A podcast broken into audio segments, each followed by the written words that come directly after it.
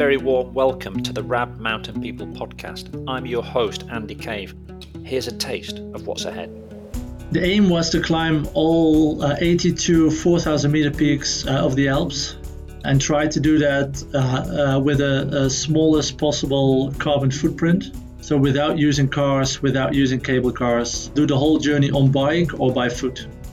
I do think after my journey that I that I've seen that the, the problem is even bigger than we actually thought, and also in the work as a guide. So I do think as a guiding community and outdoor community that we have to uh, think about the future, what we can do, how we can change. In this episode, I chat with Roeland van Oss, a Dutch mountain guide based in Chamonix, France. I want to know all about Roeland's epic alpine odyssey this summer where he climbed all the 4,000 metre peaks and cycled in between them. Just as a bike ride from the Bernina area in Switzerland right along and down to Monteviso in southern France, that's a big deal in itself. But climbing as well? Phew. Just to be clear, that's 82 4,000 metre peaks in one summer, actually, in just over 10 weeks. Let's be honest, most folks are happy to climb a 4,000 metre peak or two and retire for a cold beer so, how do you prepare for something like this the physical training and the logistical planning? And how could a mere mortal, if they desired, tackle a couple of 4,000 metre peaks in the same style? Which ones would Roeland recommend? I also asked Roeland what motivates him. What was his mission? Hey, Roeland, really great to see you. Thanks for joining us. How are you? Uh, very well, thank you very much. And where are you right now? And now, Chamonix, France. Is is Chamonix your home? Sort of my home. Uh, I'm like uh, two thirds of the year uh, I spend in Chamonix for work, and one third of the year uh, I'm uh, I'm uh, with my parents a lot. they're Dutch. they're quite old, so I spend some time with them. Is that back back in Holland? Yeah, yeah. Sorry, that's there. Yeah, back in Holland. Okay, you know what? It's really interesting that we there are so many keen alpinists. Of course, you're a mountain guide. Um, how how many Dutch mountain guides are there? Uh, well, there are only ten Dutch mountain guides, and from the ten, I think there are only f- five or six working full time as a mountain guide. Okay, but I believe that the Dutch Alpine Club. I mean, it has so many members. Is that right? Yes, I think I'm not sure, but I think they have about uh, sixty-five thousand members. Yeah, so I mean, potentially you've got quite a few clients there, haven't you? If you want. Yes, yeah, quite a lot. but you know what? I mean, people. I mean, I you know, people must think, how can the Dutch be, you know, into the mountains? I mean, it's such a flat place. Um, but maybe it's the flatness of your homeland that drives you to the mountains. Yeah, I think so. I think that's one, and I think the Dutch uh, uh, they always travel and they always want to see new things, uh, and I think because of that they they also get to the Alps and the mountains. Yeah, I mean we, we you know bump into so many uh, Dutch alpinists over the years. There's a place in Britain uh, on the east coast, not far from Holland, across the sea, uh, Hull. It's a city of Hull. It's really flat, and it's really interesting yes. that there are loads of famous climbers that have come from there um, over the years, and uh, uh, including Andy Kirkpatrick, and he always jokes about it that it's just so flat there that people are desperate to, you know, uh, get into the mountains. Yes, yeah. So why why did you become a mountain guide? What was the motivation? Um, the motivation was mostly when I uh, when I um, uh, when I finished my study, becoming a sport teacher. Uh, I wanted to do something else and just teach in a in a how do you call that a gym indoors. Um, so after that, I became a ski instructor, and uh, teaching outdoors felt so great, so amazing. Uh, there were people they really wanted me to teach them instead of students who were like, "Oh, I don't want to have any uh, sports or anything else." Um, and uh, by that time, I was already uh, climbing quite a lot. Uh, so I thought it would be great to combine being a sport teacher, being a ski instructor, and being a climber. Uh, but that's about uh, 20 years ago, and at that time there were only two mountain guides we had, or two Dutch mountain guides. Uh, so I thought it was too uh, too difficult to actually get there. Uh, so I kept on working a couple more years as a ski instructor. I kept on climbing a bit more until I joined a course for the Dutch Alpine Club for uh, talented climbers. And they said to me, "Hey, why didn't you become a guide?"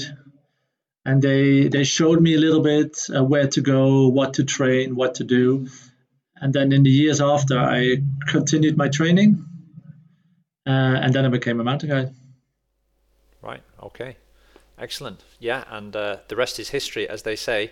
And I mean, I, I, you know, we, we want to talk about this uh, this special project that you were involved in uh, this summer. Yes. Um, tell us a little bit about, as briefly as you can, what the project, what was the aim of the summer of 2022 the aim was to climb all uh, all uh, 82 4,000 meter peaks uh, of the Alps and try to do that uh, uh, with a, a, smallest possible carbon footprint. So without using cars, without using cable cars, do do the whole journey on bike or by foot. Okay, so quite an ambitious plan. Was it something that you've been thinking of for quite a while? Uh, no, actually, I've been thinking about climbing all the peaks, all the 4,000 meter peaks. So I I started start thinking about that about four or five years ago, um, but it was only uh, when was it like a year ago that I thought it would be so much nicer to do it uh, to do it by foot and by bike. Okay, yeah, and how many of the peaks had you climbed before of those? Uh, the total number? I'm not sure, but I think about uh, about 50, 55. Okay. Yeah, so lots of ones you hadn't climbed. Yeah. Yes. Yeah, and and uh, uh the um, uh, the well, how do you call that? A problem was that the um, um, from the 55 mountains, quite a lot of them were the basic 4,000 meter peaks, like the easy ones and the technical ones like the Geras, like the Diable Ridge, they were still in those 30 that I still had to do. Right. Okay. Interesting. And uh, yeah, so I, I mean, what about the preparation for that? Was it the case that look, I'm a mountain guide, I'm actually just quite fit because of all the work I do, or did you have to sort of do something extra to to get into, you know, the best physical shape for the project? Yeah, so I had a um, I had a big uh, training program from um, what's his name uh, um, uh, Steve House, who he has this has, he has this uh, this training program. So I I already had a training program from him. Um, it was like a 24 week training program uh, to get stronger to climb big mountains. Um, so that was actually the preparation that I did uh, between the work. Okay, yeah. So you, yeah, I mean, the combination of that and the work, uh, and of course being at altitude quite a lot. What about the logistic preparation? Sort of trying to work out how am I going to go from here to there, and who am I going to climb with? Uh, well, that was a very interesting story. Uh, what uh, what I did, I tried to find climbing partners who wanted to join me, uh, and I found uh, around five climbing partners who were willing to join me for bigger blocks between one and two weeks. And beside that, I had a group of 20, 25 climbers who were a bit more flexible, who, who, who I could climb with, uh, filling up the gaps. Um, and then I had stashed some gear. So I had stashed some gear in Visp and I had stashed some gear in Chamonix. Uh, and that was the basic preparation I did. Okay, and I mean, of course, this project wasn't just about climbing the mountains. It was like how you climb them, making a bit of a statement. And tell us a little bit about that, the sort of personal motivation uh, of of this project, and maybe linking to some of the changes that you've seen in the mountains over the you know the time that you've been a guide.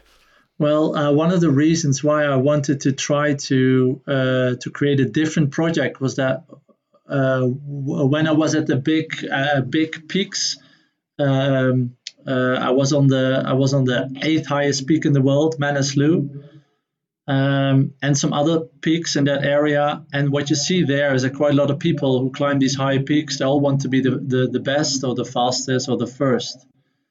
Um, and I thought if I tried to climb all the 4,000 meter peaks of the Alps, it would be nice to do something bigger instead of being the climb about me. Um, and in the last four, five, six years, uh, during my work as a mountain guide, I've seen uh, the Alps change. I've seen the glaciers deteriorate, uh, rocks are crumbling, and seasons are changing, and th- and that's why I thought it would be great to combine these things. Yeah, yeah, yeah very, very admirable. And of course, I know that when you quite early on in this season, which was, I mean, I don't know, it seemed like one of the hottest summers that yes. we've had in Europe so, I mean, quite an extraordinary coincidence or whatever that you were doing this project at this time. And of course, there was the incident on Marmolada. I mean, had you already yeah. started your project when there was the big accident on the Marmolada? Yeah, I think the Marmolada was on the beginning of July, and I started end of May. Uh, so the first uh, two three weeks we did on skis, um, and then we went uh, went uh, without skis. Yeah, and and yeah, I think the exit was beginning of July, and by that time I just moved from uh, Zermatt to Chamonix to climb all the peaks around Chamonix. Right.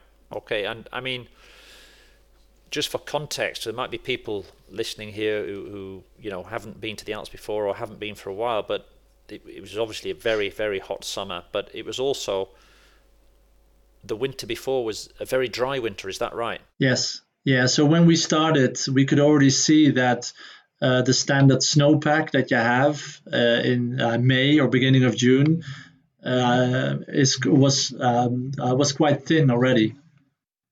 Um, so yeah, the winter was really dry, so the snow base on the glacier was really thin. So when we started end of May, you could see all the crevasses already Yeah.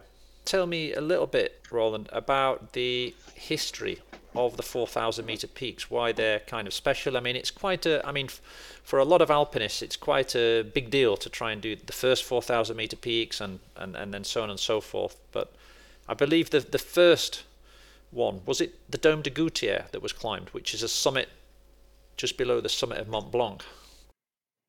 To be honest, Andy, uh, I'm not sure. I'm not sure which one was climbed first, so you have to help me on that. I, I there was an article which was brilliant talking about your adventure, and they mention it in there. I would not have known that it was it's 1784 was the was the uh, the, the first recorded one uh, on the Dome de Goûter, and then the last one to be climbed, according to this list, was. Uh, the the Grand Pillar de, d'Angle, you know, uh, Divine Providence okay. and things like that, on, yeah. and that was by um, uh, Toni Gobbi and Walter Bonatti. But um, tell us a little bit. I mean, there's there's been the 4,000 meter peaks. I know people want to do them all, but there's also been kind of speed records on them and things like that.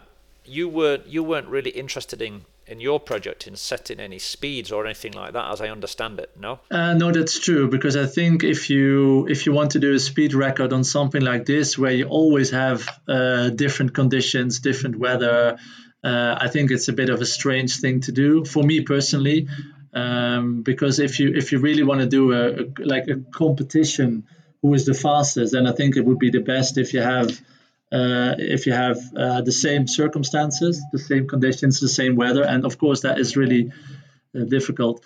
Uh, and the other thing is that um, the three people who only did this before me, they were really fast people uh, they're really, uh, you know, how do you call that? Big climbers, big alpinists. Um, so when I started, I, you know, I, um, uh, when I started, uh, uh, for me the emphasis was purely about the climate, uh, and I thought if I can just finish it, that would be great.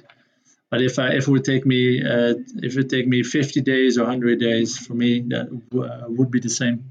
Yeah, and what I mean, I was just thinking about the cycling as well between the different areas? I mean, was that did that feel relatively okay compared to the climbing up, or was that still quite difficult because you were carrying, pulling a lot of your equipment in a little trailer? Yeah, the first bit I I pulled my trailer, uh, and after a bit of time, after the the first two blocks. uh, Bernina, uh, uh, and Bernese Oberland, uh, I could always put my trailer in the car of my climbing partner who joined me. So that made it a little bit easier. Um, when I started the project, I was a bit worried about the biking because it was quite a lot. Uh, there's some big cols, big vertical uh, uh, vertical bits you have to do. But after about six weeks, uh, seven weeks, the biking became uh, better, uh, easier, and I found actually that biking was quite peaceful instead of getting up at two o'clock in the hard and having crevasses and rockfall. So the biking became more of a uh, of a day where I could relax and you know just bike uh, a little bit, have a coke, and have a stop. Uh, so that was actually a big change in the project. And did you kind of do maybe on some days have busy days trying to do a few, and then that would give you more of a rest, or how did that play out? Depending on the topography, I guess, of the mountains. Yes. So when I started the planning, I I was trying to do all the peaks uh, um, uh, one day after another. But of course, with the summer, how it all happened, you know, th- there were some days when the weather was bad, I needed a rest. Um, but there were some big days. So one of the bigger days was from the what's it called, uh, uh, Joch bivouac between the Alphubel and the Tash. Um, from there, we got up early and we did the whole Teche Dome, Lenzspitze, Nadelhorn, Dürrenhorn, Hohberghorn, Stecknadelhorn. And then I walked all the way down to the valley and I walked all the way back up to my campsite in Täsch. It was like a 24 hour day. It was a big day, yeah, yeah. But it was good, you know, to get uh, so many peaks done in one day. That's amazing. Yeah, and I'm presuming you you you you pretty much all of the ascents. You're in a roped party climbing with someone else? Uh, yeah the only thing the only i did three peaks on my own uh, matterhorn dome de Goûter and Bionnassay. that was only three i did on my, on my own.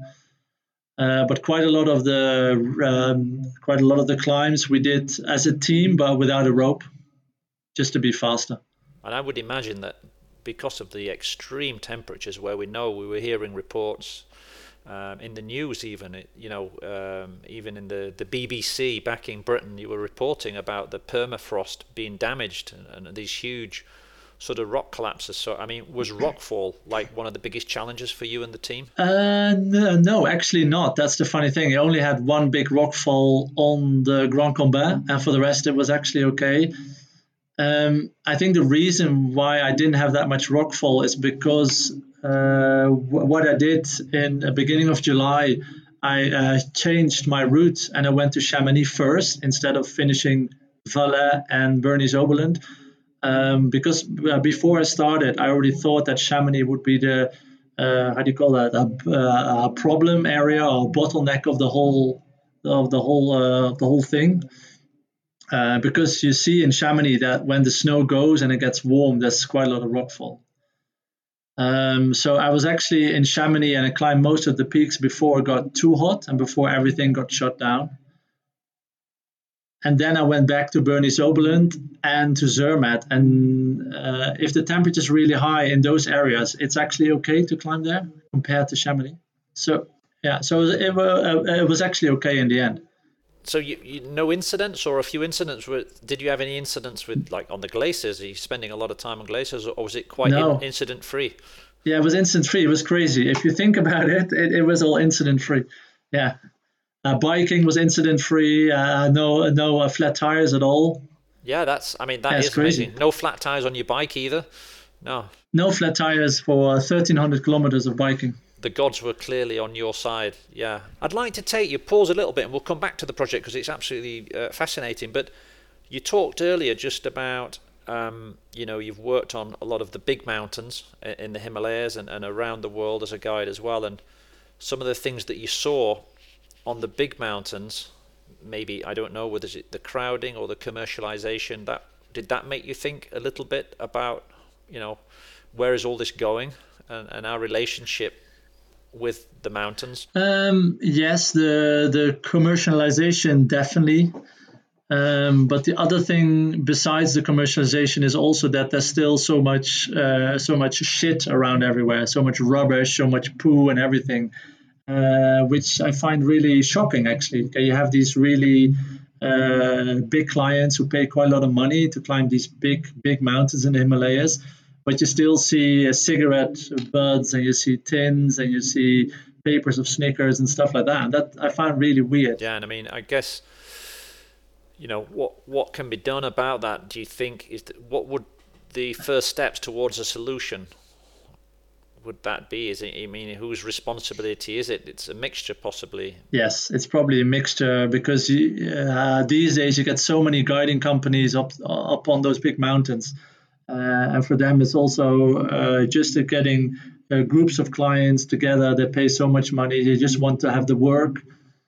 Um, but they don't they don't really set uh, an example about how to deal with the mountain and I think that has to change. But but like you said, it's not just one solution. Yeah, and uh, obviously your your project was was was very special. It's a big deal, and and the way you did it, and presumably you it was important for you to while you were doing it to sort of share the message, not not not to try and just you know, to not just raising your profile, but more like what you know about the concern for the environment and, and climate change and how did that work? Did you have people? Were you communicating with people um, who who are not in the mountains with you separately on your journey, as it were, sharing your journey? Yeah. So the plan was when I started, uh, I teamed up with uh, with the Dutch uh, Alpine Club, and they already saw that uh, this was a project which was so big for me. Uh, uh, that they said that they would deal with all the social media and they were trying to write articles and get more uh, stories about the environment and all stuff like that. So during my trip, I was just uh, posting a bit myself, but I, I also was posting to them, and they then wrote stories about it and etc. Uh, background stories and all all that things. Great, and I mean, just panning back a little bit away from your project, I'm just thinking about you know it's sort of. Um, what what can we do in our daily life? Because I think nowadays, you know, most people agree. They can see the changes. Uh, I mean, you must have seen dramatic changes on the glaciers in the Alps in the time that you've been a guide. Um, yes. So you see it every day in your job, and especially a season like last season. But it's you know, as as as climbers and outdoor people, we do travel the world, and I know you've been open about that, and I've certainly done that. You know, traveling yeah. to these places, and it, it puts us in a really kind of uh, an unusual position, doesn't it? And it's it's almost like how can we, yeah, what what can we do, and what advice can we pass on maybe to the clients that we guide, and then, you know, just people that are not even climbers at home. What what are the small things even that we can do to try and make a difference? Well, I think uh, one of the biggest things we can uh, show to other people is that we sh- uh, that we shouldn't point our fingers at uh, at the people who uh, live around us or do other crazy things, but to just start doing small things ourselves. And I think we we do we do uh, underestimate the small things that we can do ourselves uh, by instance, uh, changing our diet or washing at 30 degrees instead of 40 degrees or taking the bike a little bit more, small things like that. Um, and yes, uh, of course, uh, I think government can change bigger things, but uh, I think we can do small things as well. Uh, for the last two years, I've been traveling between Chamonix and my parents by train. And actually, with the fuel prices, taking the train is actually cheaper and more relaxing, and it's better for the environment. So I think these are small things that we can do, and I think uh, if we if we share those things, uh, I think we can all we can all change a little bit. And the impact of the trip um, on you yourself. So you know you you had the. Is there anything extra after seeing the changes in the mountains and doing this big trip that anything in addition to those things you've already said, like using the trains? I mean, even locally. Um, yes, a bit. The problem is that I'm trying to do quite a lot already. So I've been uh, trying to get the train for bigger journeys. Uh, I become a vegetarian five years ago, uh, so I've done quite a lot already. Um, uh, but I do think after my journey that I that I've seen that the the problem is even bigger than we actually thought, and also in the work as a guide. Uh, because if you've seen that, I think from the beginning of August, uh, quite uh, quite some uh, quite some routes were, were closed down here in Chamonix. Uh, normal route on Mont Blanc, normal route on Matterhorn, but also routes like the Cosmic Ridge, which are very famous guiding routes, and they're all closed down. So I do think, as a guiding community and outdoor community, that we have to uh, think about the future, what we can do, how we can change. I know there's been a, a lot of push from the, the, the, outdoor clothing brands of you know recycling, repairing, this kind of thing. Of course, when we travel to Asia and we, we so India and Pakistan, the local people they're doing this all the time. That's kind of they have to do yes. it and uh, we I guess we, have been a bit lazy. But now there seems to be more of that, making things last, repairing them, not just in the field because you have to, like on an expedition, but even when we're in the Alps or you know back in Europe, yeah. Yes, but I think uh, what you also see is because the climate is changing in the Alps, people go somewhere else. So you see quite a lot of uh, tourists and guides uh, fly to Sweden and Norway. And it's always a bit of a discussion because, of course, for us guides, it's also the work we're doing. So we also want to earn money and, and take, take people skiing. But it's funny that uh, I get quite a lot of clients who actually have a problem with the snow quality we have now here in the Alps.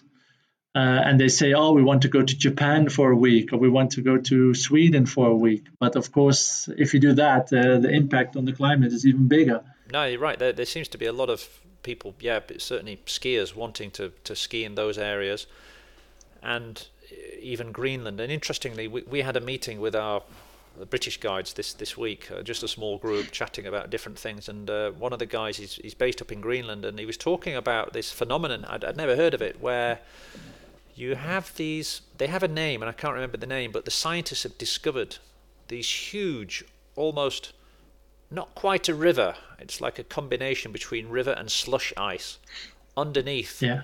uh, the glaciers in Greenland. And these things are apparently hundreds of kilometers, and they they're, they're running underneath, and um, you know they're monitoring them. Uh, but there's yeah, I mean, I'd, there's obviously some really interesting changes going on in the big glacial areas, even you know so far north. Yeah, yeah, I totally agree with that. I wanted to think about, you know, if a mere mortal, somebody who's maybe not, um, you know, a super technical climber, but they're ambitious to do a 4,000 meter peak, and they wanted to, you know, they could be inspired by your journey, and so they wanted to do a 4,000 meter peak um, under their own steam. Um, which ones would you recommend? Uh, ones that are, um, you know, accessible maybe by using the the train and then cycling or something like that. Uh, are there any that spring to mind? Yes, um, I think if you go to Zermatt or to Saas-Fee, there's quite a lot of uh, 4,000 meter peaks that are relatively easy, but also a bit more difficult. But both of these towns, especially Zermatt, are very uh, have a very good uh, train connection. Uh, so you can you, you can you can go to Zermatt by train, walk a little bit, and take a little bit cable car, and then climb a 4,000 meter peak. Great great. And which which ones would be the starting ones there? The kind of you know, not not straight onto the uh, the Matterhorn maybe. No, I think the the most famous starting peak is called Breithorn. Uh, it's a relatively basic uh, basic peak. Uh, but besides uh, Zermatt, just before Zermatt, you have a mountain called uh, Alphubel, which is also not very difficult. And if you would go to Saas-Fee, uh, which is also very easy to access by bus. You can do a couple over there. Uh, what is what are they called? Um, Strahlhorn, uh, Allalinhorn, the Weissmies, of course. Um, and yeah, the, the, the public transport is really good in Switzerland, so it's really easy to do that or to do those peaks on public transport. It's probably worth after the summer we've had as well. It's probably worth if they're not using a guide, they're doing it under their own steam. It's probably worth asking in the guide's office, isn't it, just to check on conditions? Yes, yeah, because you you uh, you see these days that the conditions really change quickly. That's that's uh, that what we see also with the climate change. We get a sudden uh, sudden bits of really uh, big dump of snow, and then really long periods of of, uh, of uh, dry spells. So the conditions can really change. Yeah, I was just trying to think that the last time we had a really uh, cold, stormy summer, you know, where you could do some mixed climbs, some of the classic North Faces in summertime. It, it must be a long time ago. I mean, in you know, I'm showing my age now, but uh, in, I think it was 2015. Really? Was it? Okay. Yeah. Yeah. Yes. Okay and probably early season you were probably able to do some classic climbs. Yes, yeah, I, th- I think that's that's also something with climate change, and that I think is something uh, we as a guiding community has uh, we we have to explain that to our customers that I think uh, for 20 years ago you could just come to Chamonix and do a certain route, do the normal route the, or the Mont Blanc, or, or something. But now these days, I think you have to really check what the conditions are. Maybe become maybe go in June or in September or even earlier or later. I think those things are changing a lot. Yeah, good point. Because I know I don't know about Dutch alpinists, but certainly Britons, uh, British alpinists, certainly in the past, we were a bit obsessed with you know Gaston Rébuffat's uh, 100 finest climbs in the Mont Blanc Massif. Sometimes we used to joke that they were the 100 finest queues in the Mont Blanc Massif yes. because everybody was trying to do the same routes. But you know, in there you've got the Courtes, North Face, Droites, North Face, uh, and of course in the 80s when I were there, that we did them. You know, I did the North Face, of the Droites, and the Eigerwand North Face. You know, in, in, in summertime in '86. But now, I mean, that would be exceptional to be able to do that sort of thing, wouldn't it? Yes, yeah, yeah. What you see nowadays is that these routes are climbed in the spring or the autumn. Yeah. Uh, yeah, so that's that's uh, that's uh, quite a big change. So that must, if you have guests that want to do that, that probably extends your season quite a lot. Really, you don't get much rest after the ski season. You go straight into the yeah. Yeah, but you also see that it's really depending on the conditions because we have uh, we have seasons where these faces are climbable, but a lot of the a lot of the time they're just too bare or just too rocky. Do you have sort of clients where basically they're almost on a hotline, you know, so you roll and you, you message them when the certain route that they really want to do is in condition? Do you have that kind of no, thing? No, no, I don't have that. No, no, no luckily not. no, no. Okay.